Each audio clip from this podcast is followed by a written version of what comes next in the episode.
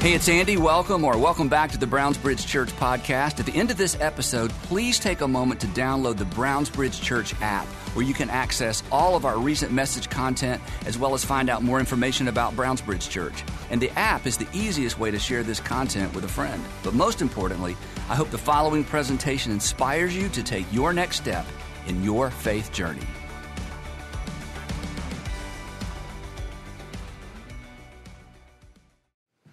So, here's something we've all thought, and perhaps something um, at some point along the way you have said out loud after someone was found out. You know, like every week, you know, somewhere in the news or whatever your news feed is or whatever you look at, there's somebody who's found out. In other words, they had a secret, they had something going on in the background, and now everybody knows. Or maybe it's someone in your personal life or in your family or somebody at work, and they're found out. It's just, you know, suddenly it's been discovered that they've been living a double life. Uh, they had something going on nobody knew about and harboring a secret, or maybe you would even consider it like a secret sin and lying to the people that are closest to them, lying to the people that depend on them, lying to their family, maybe lying to their constituency, lying to, lying to the people at work. And, and, and now they're, they've been discovered and you know, they've been called out and they're caught. And when that happens, and you get kind of the nitty gritty of the story and all the details, you've thought, or maybe you've even said to someone, ah, how, how could they, how could they live with themselves? I mean, how, how can you be this publicly and this privately? How can you be this in this group and this with this other group? I mean, I don't know how those folks, I don't know how he, I don't know how she live with themselves. How, how could they carry on for so long with that going on in the background? How could they carry on without melting down? You know, how did they keep up the charade? How did they keep up the facade for so long? How did they show up at dinner? How did they look, you know, how does she look her husband in the eye or he look his wife in the eye? How they look their spouse in the eye or their kids in the eye and, and try to be sincere? Knowing that this is going on and one day it's going to become public and it's going to just destroy the family or just undermine the company or undermine their career or the people that depend. How, how, how do they live with themselves, right? Or how do they, you know, show up at church? Or let me, you know, bring it into my industry.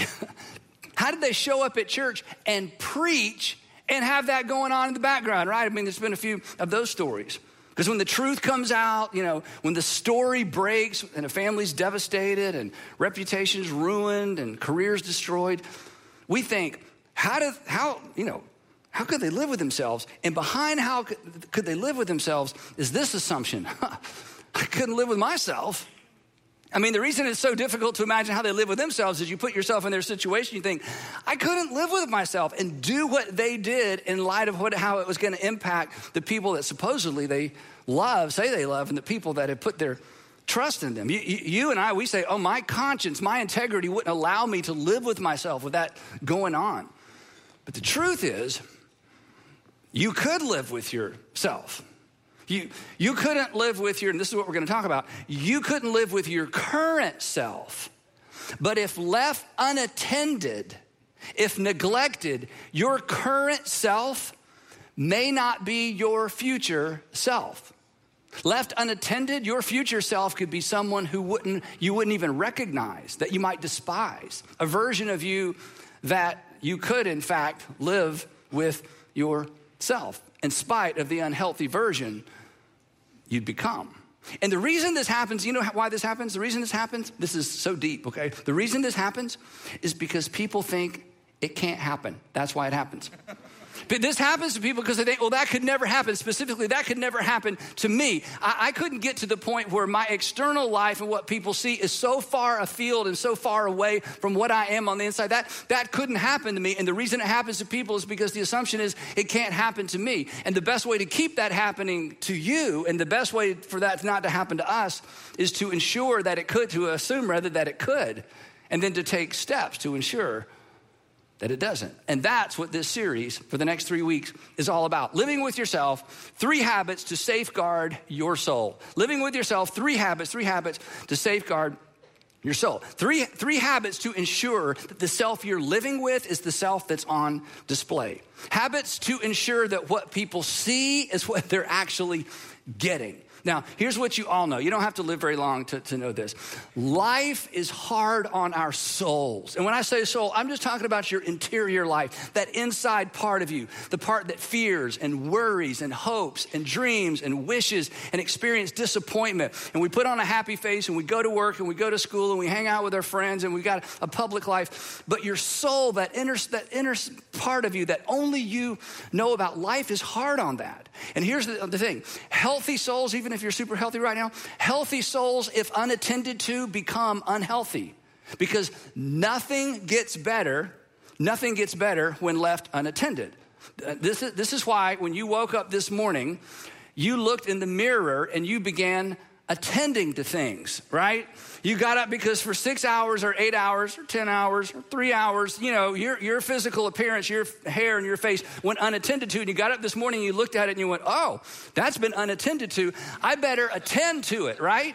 And here's the thing whether it's our appearance or our performance or our reputation, we attend to those outward things because, well, people are watching and people are expecting and we're competing and we're competing for approval and acceptance and progress. So it's natural to pay attention to the exterior. We all do that. By the way you all look fabulous. You're so well behaved. You're facing forward. You're daydreaming but at least you're not talking amongst yourselves okay? That's why i don't speak to middle school groups but anyway but there is only, come on, there's only one person, you know this, there's only one person who can be attentive to your soul. There's only one person that can be attentive to what's going on in your heart, and that's you.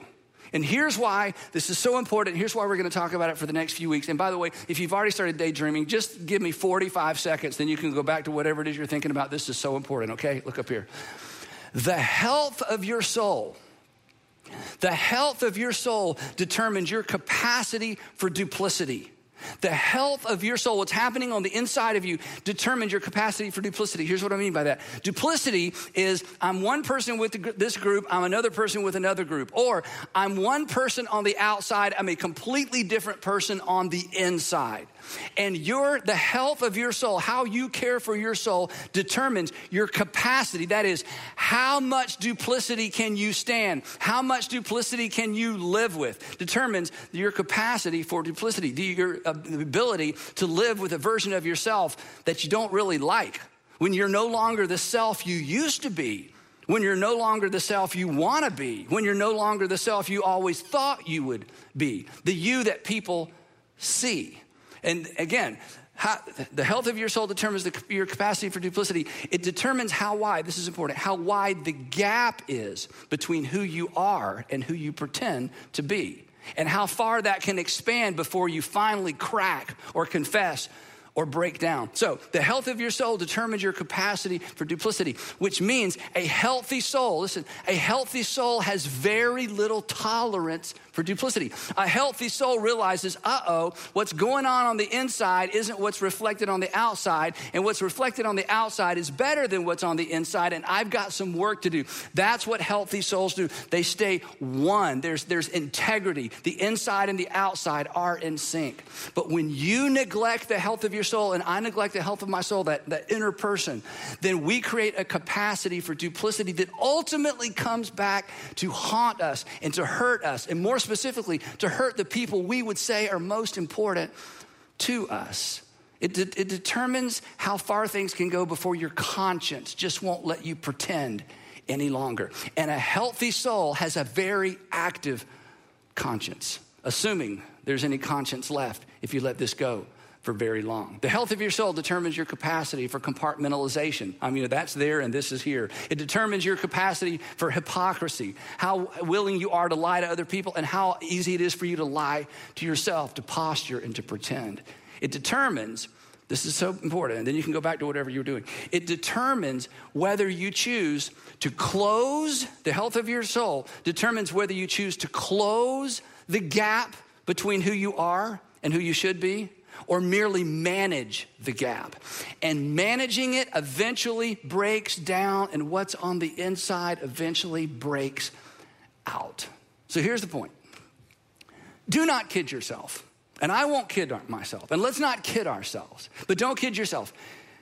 This is the bad news. You have the potential to become someone you would despise if you met them. You could become the unimaginable. You, you, could, you could do the unthinkable and live with yourself. People do it all the time. And they do it all the time because they think it could never happen to them. And the difference between those who avoid this and the difference between those who don't is the health of their soul. Their willingness and ability to monitor and pay attention to what's going on on the inside. So, in this series, we're going to talk about three habits to ensure that that does not happen to you, even though you are a candidate, even though you have the potential, just like I do. Three habits to safeguard your soul. Now, before I tell you the first habit, we're going to talk about about the first one today. I want to set it up uh, by reading to you some statements from a letter the Apostle Paul wrote to Christians living in first century Rome. We call it the book of Romans. Paul had never been to Rome, and he didn't know most of these people, but he kind of outlines and describes his version of what it means and what it looks like to follow Jesus. And in the passage we're going to look at, he asked these people he'd never met to do something that on the surface seems so irrational and so illogical. I'm sure when they read it, they kind of tapped the brakes a little bit, like, I don't know. And when I read it to you, even though many of you've read this before and heard this before, we've certainly talked about this before, the temptation, the tendency is to kind of tap the brakes a little bit because this seems so unreasonable. But he's about to make the case that no, this is the most reasonable thing you can do. But to do that, it's going to require a shift in your thinking. Again, most of us have read this before. You've heard this before. If you were raised in church, you've heard this before, even if you've never read it. But the reason we miss it is because there's a twist. So I want you to try to hear this as if you've never heard it before. And it may be that you have never heard it before, and you're gonna be tempted to think, I don't know, if that's what it means to follow Jesus, I'm gonna tap the brakes. Here's, here's what he says Therefore, I urge you, He's leaning in. He's grabbing us by the collar and saying, "Come on! If you haven't heard anything else I've said, don't, you know, don't miss this. I urge you. Therefore, I urge you, brothers and sisters, in view of God's mercy. Here's the twist: not in view of God's authority, not in view of God's, you know, wagging his finger in our face, not in view of God's rules and laws and commandments. He's like, no, no, no, that, that, that's, not, that's not how the Christian faith works. We don't do things in order to gain God's love and approval. We do that because he's given us his love and approval and his mercy and his grace. He's like, in view of everything God has done for you, everything God has provided for you, and brothers and sisters, in view of God's mercy, he says, here's what I want you to do. In view of God's mercy, to offer, to offer. Therefore, I urge you, brothers and sisters, in view of God's mercy, to offer. That is, choose willingly to present, to yield, uh, to submit, to place at God's disposal your bodies. And in the context he's talking in, this is all of you. This is the inside of you and the outside of you. This is the exterior and the interior. He says, I want you to present your whole self, inside and out, everything about you, to God and then this is where it gets a little crazy as a living sacrifice, which means nothing to us because we don't do sacrifices. But in this culture, it was a physical thing that people did all the time in every pagan culture and in Jewish religion, ancient Judaism. There were physical sacrifices. Everybody had a visual of this that you took an animal and the animal died. Animals did not survive sacrifice. And Paul's going, okay, stay with me. I want you to consider presenting yourself to God as a living sacrifice. The good news is you don't have to die, but the bad news is you have to willingly submit yourself to God, to which we say, okay, yes, you're going a little fast. Okay, offer my entire self to God. I mean, like surrender everything, like like write a blank check with my life and say, checks, they're little rectangle pieces of paper. Old people use them sometimes. Anyway, I have to come up with a better word picture. Anyway, um, my Venmo account, my Cash App, just give it to God. I don't know, it doesn't work either, but somebody will come up with something. Okay, somebody at home, just, just text me during the message. I'll try to get it right next time. Anyway, that's, that's just too, okay, but the point is that's just too much to ask. How about, because this is what most religious people do, this is what some of you do. I'm picking on you a little bit. I, I don't know, I don't want to surrender my life to God. What if, what if I just call on God when I need Him? I mean, isn't that good enough? Well, let me tell you about that approach. You know this. If your approach to faith and Christianity is I call on God when I need Him, then you have to call on God more often than the people who surrender because you need Him more because you keep getting yourself in trouble. You keep doing that stupid thing over and over and over. You keep confessing the same sin over and over. Last relation, this, this relationship is starting to feel like the last one. This marriage is starting to feel like the last one. I mean, round and round I go. I mean, I, and so I keep having to call on God for, you know, for help because I keep getting in trouble. Because when you try to live an unsurrendered Christian life, it just doesn't work.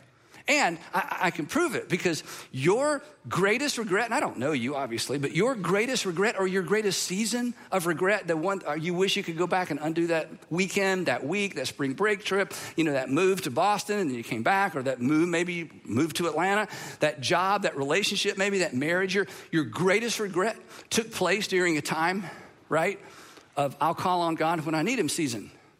You were in an I'll call on God when I need him season. You were not surrendered to the will of your heavenly father. You were in the I'll call on God when I need him season. And then, because, because you mistakenly thought, and I'm pushing a little bit, you mistakenly thought you could pray your way out of a situation you behaved your way into. Oh, certainly, if I get in trouble, I'll call on God and I can pray my way out of a situation or circumstances I behaved my way into. It doesn't work that way, and God didn't come through. And you wondered, what's up with God? God wondered, what's up with you? I already covered this.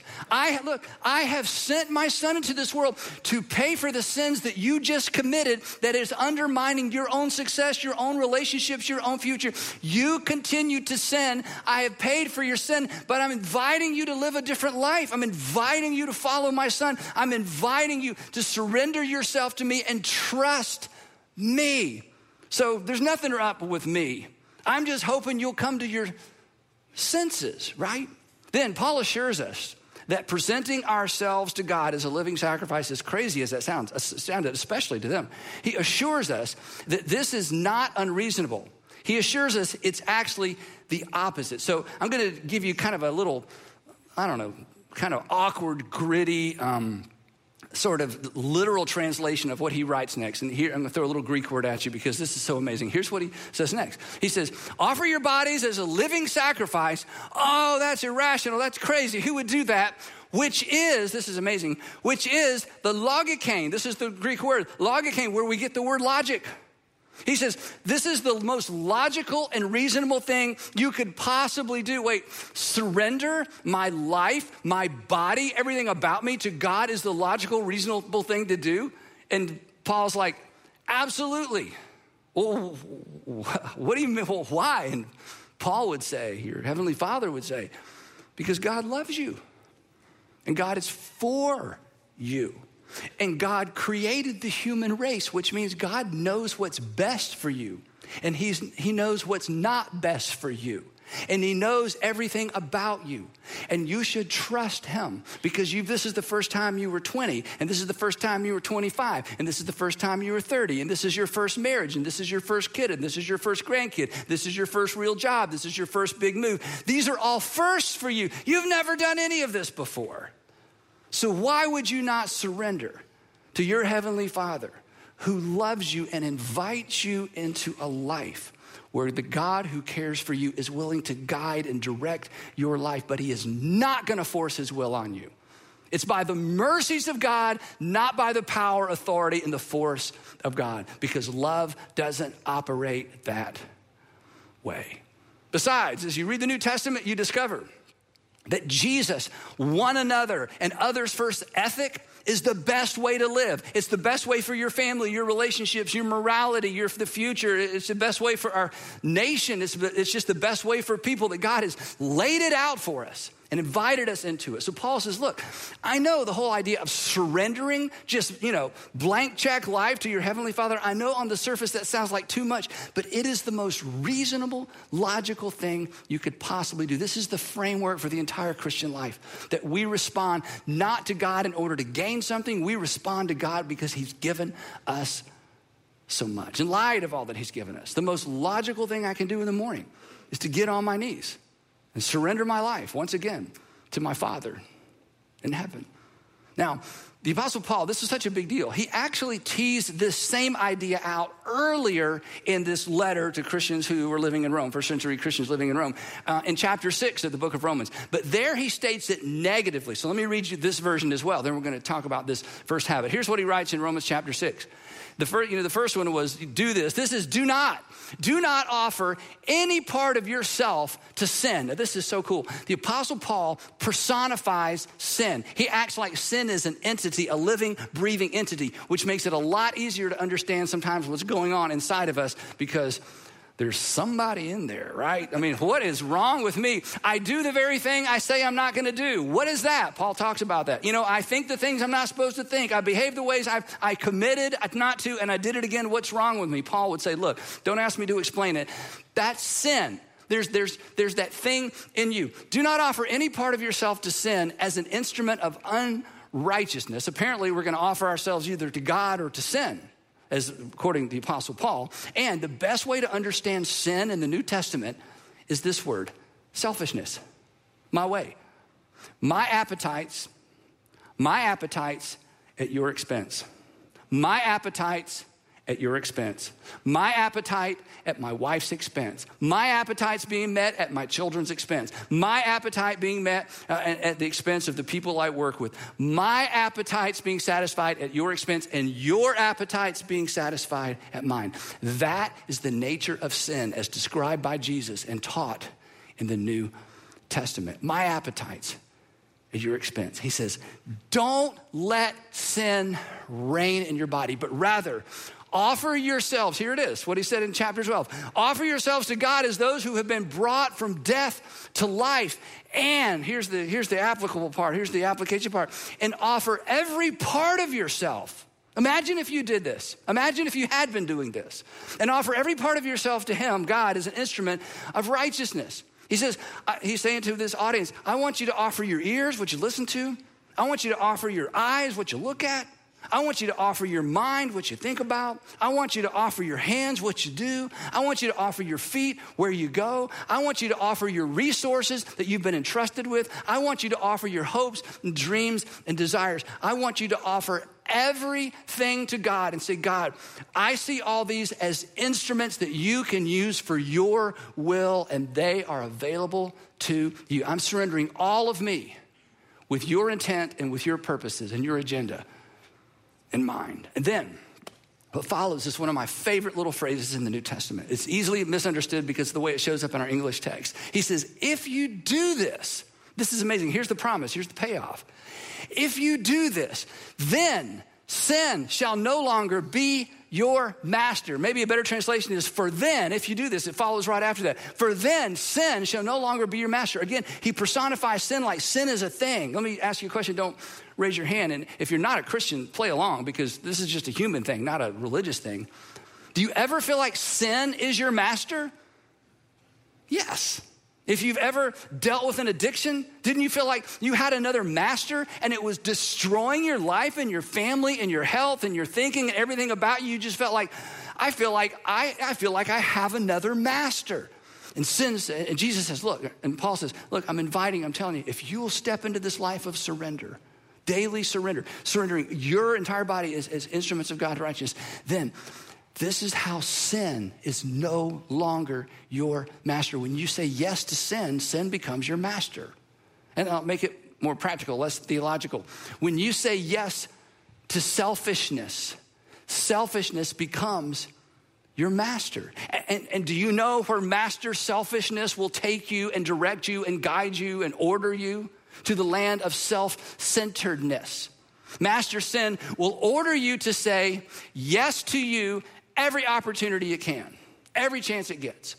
In fact, master sin, that's how master sin defines freedom and liberation. You can be free. You are free to do whatever you want to do. And because you're so smart, you'll never be caught. Because you're so crafty, she'll never find out. Because you're so, you know, deceptive, they will never know. You can do whatever you want to do. Say yes to yourself. Live in the land of selfishness and self-centeredness. But ultimately, and most of us have lived long enough to know this, and still we fall for it. Ultimately, do you know what self centeredness ultimately liberates you from? From you. You're divided. You wake up one day and you realize, I'm two different people. I'm what they see, I'm what they're actually getting. I'm what I'm, I'm, I'm the person she thinks she married, but I'm not the, I'm the person he thinks he married, but I, what I am, I, I, there is such a gap between what I present and who I actually am. And I've gotten accustomed to living with myself in this duplicity. And Do you know what the person who's been there, done that, and clawed their way back and tried to patch their life back together, do you know what they would tell you? In fact, many of us have a story. This is some of our stories. Some of you are listening going, totally my story, totally my song. I could stand up right now and give a testimony. In fact, I'd like to come on stage and say, I urge you. He's right. You know, Paul's right because of your story, right? We've all lived long enough to, you know, taste some of this. But do you do you know what the person who's been there and done that and then clawed their way back out of it, do you know what they would tell you? I, I don't know their exact words. It would sound something like this. I urge you I urge you in view of God's mercy, because look up here, master sin, master selfishness, master it's all about me has no mercy. Sin and selfishness and self centeredness always baits you to the threshold of disaster, then stands back, and once you step over it, sin and selfishness shames you for what it baited you to do to begin with. I mean, isn't this true? The shame that some of you live with? It wasn't something somebody else did, it was a decision you made. It was a season you entered into. And that's the nature of sin and selfishness. And the Apostle Paul is saying, Look, do you want sin to be your master? No. That's why surrendering yourself to your Heavenly Father, all of me, every part of me, inside and out, is the way to actual freedom because God loves you. To offer, to finish the text, I urge you, therefore, in view of God's mercy, to offer your bodies as a living sacrifice. This is what somebody who's been there and done that and came back would tell you that uh, holy and pleasing to God, this is your true and proper worship. This is the English version. This is the most logical thing you could possibly do. Then he continues, Paul continues, and again, here are some very familiar words, but this is the context that they were spoken into. And do not, here's another do not, and do not conform to the pattern of this world. The pattern of this world will split you in half.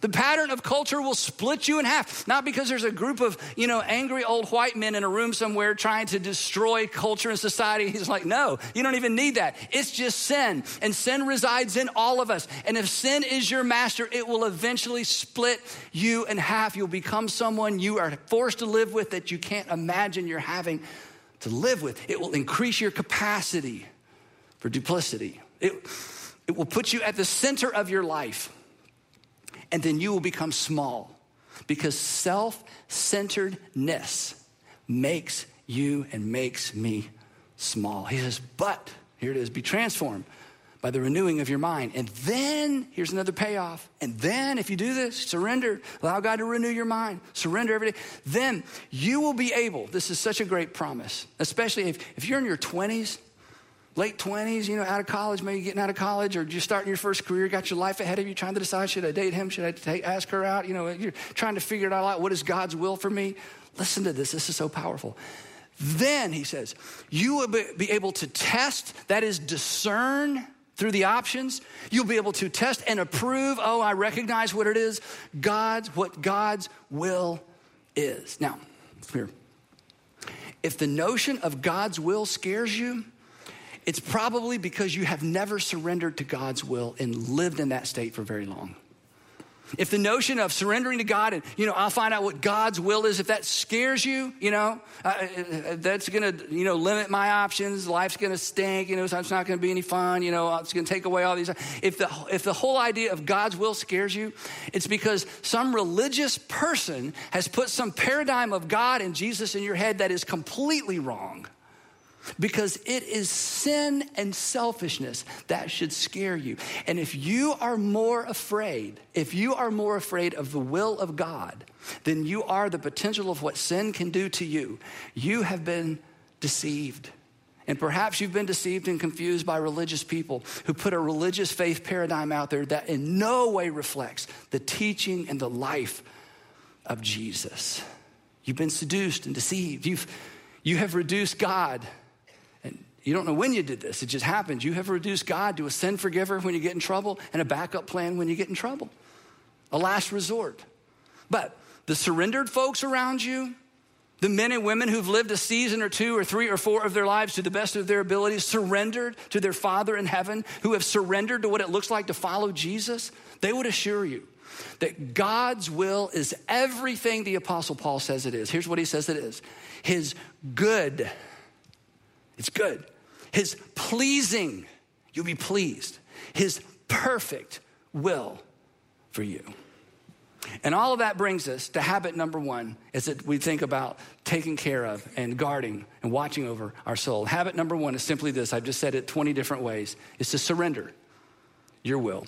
But here's the catch every single day, at the beginning of every single day. This has been a routine and a habit for me out of these verses from Romans 6 and Romans 12 for many, many years. Every single morning, Heavenly Father, here's my hands, here's my feet, my eyes, my mind, my ears.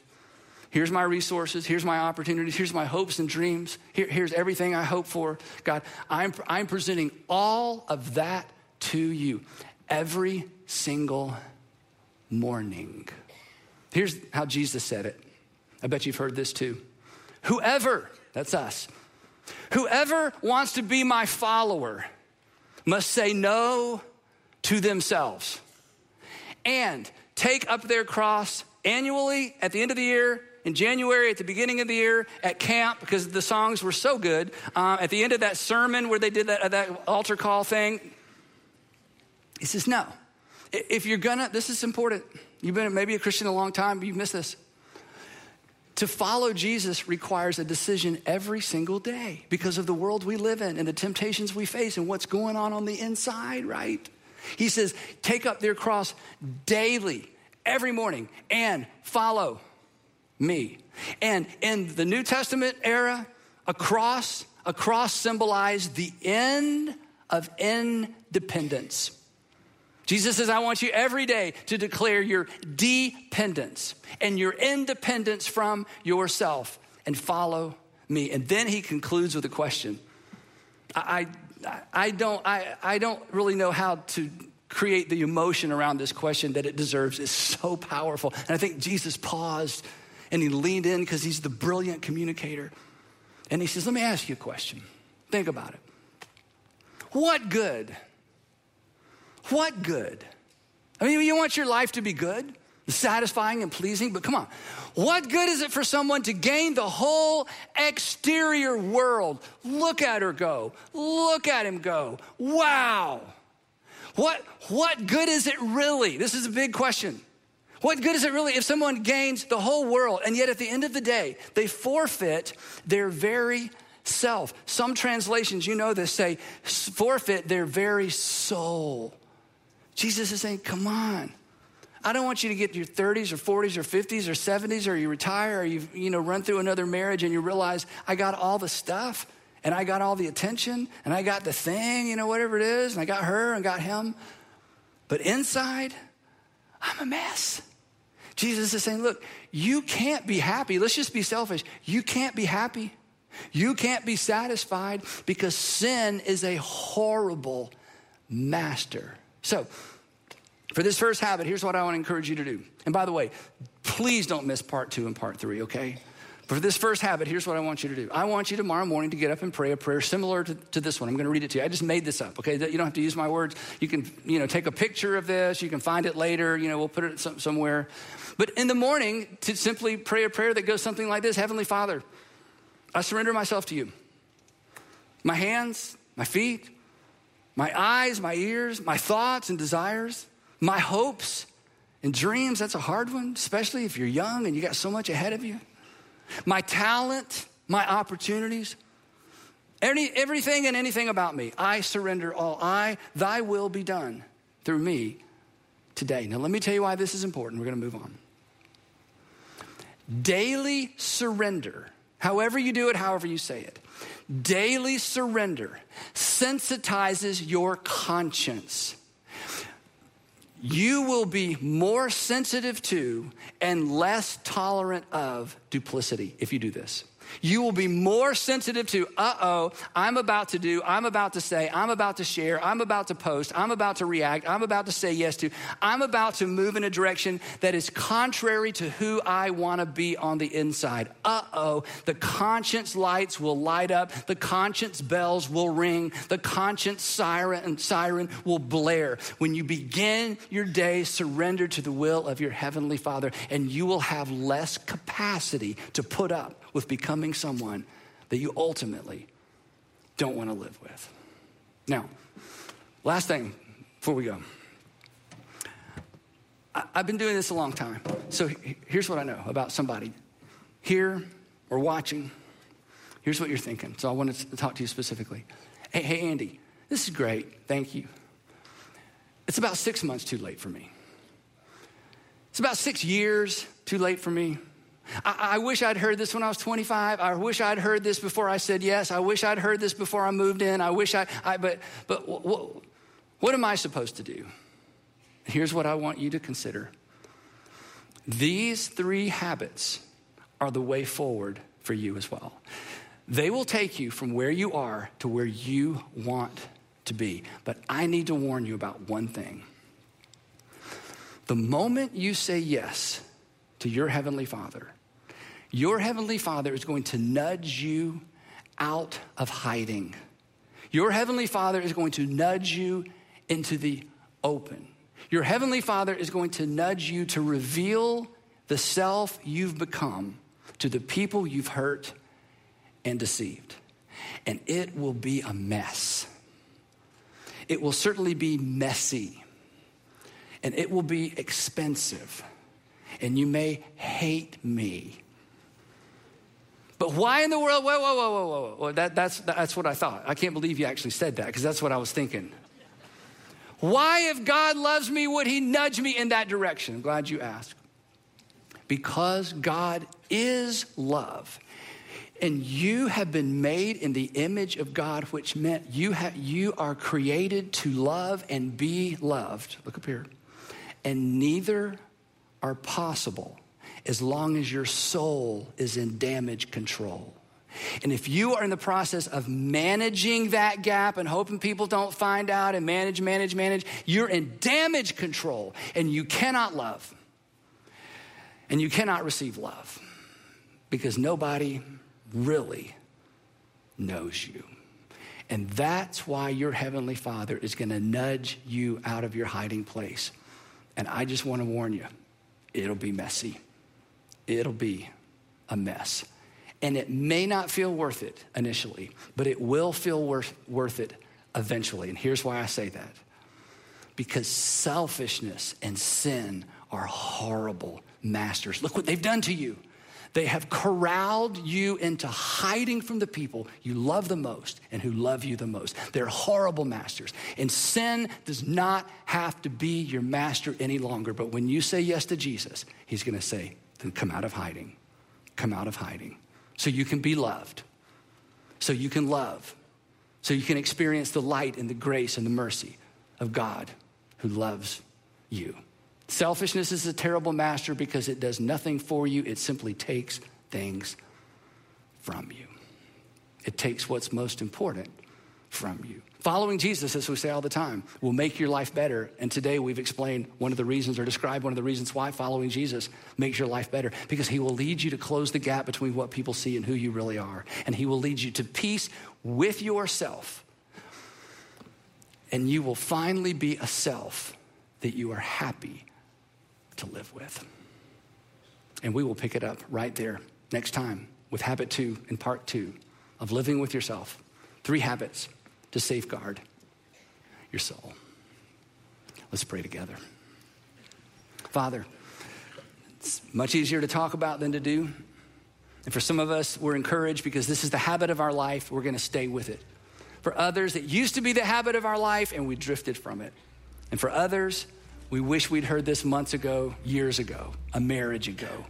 So, wherever this lands with us, would you give us the wisdom to know what to do and the courage to step into it and do it? And I pray that you would be gracious with the mess on the other side.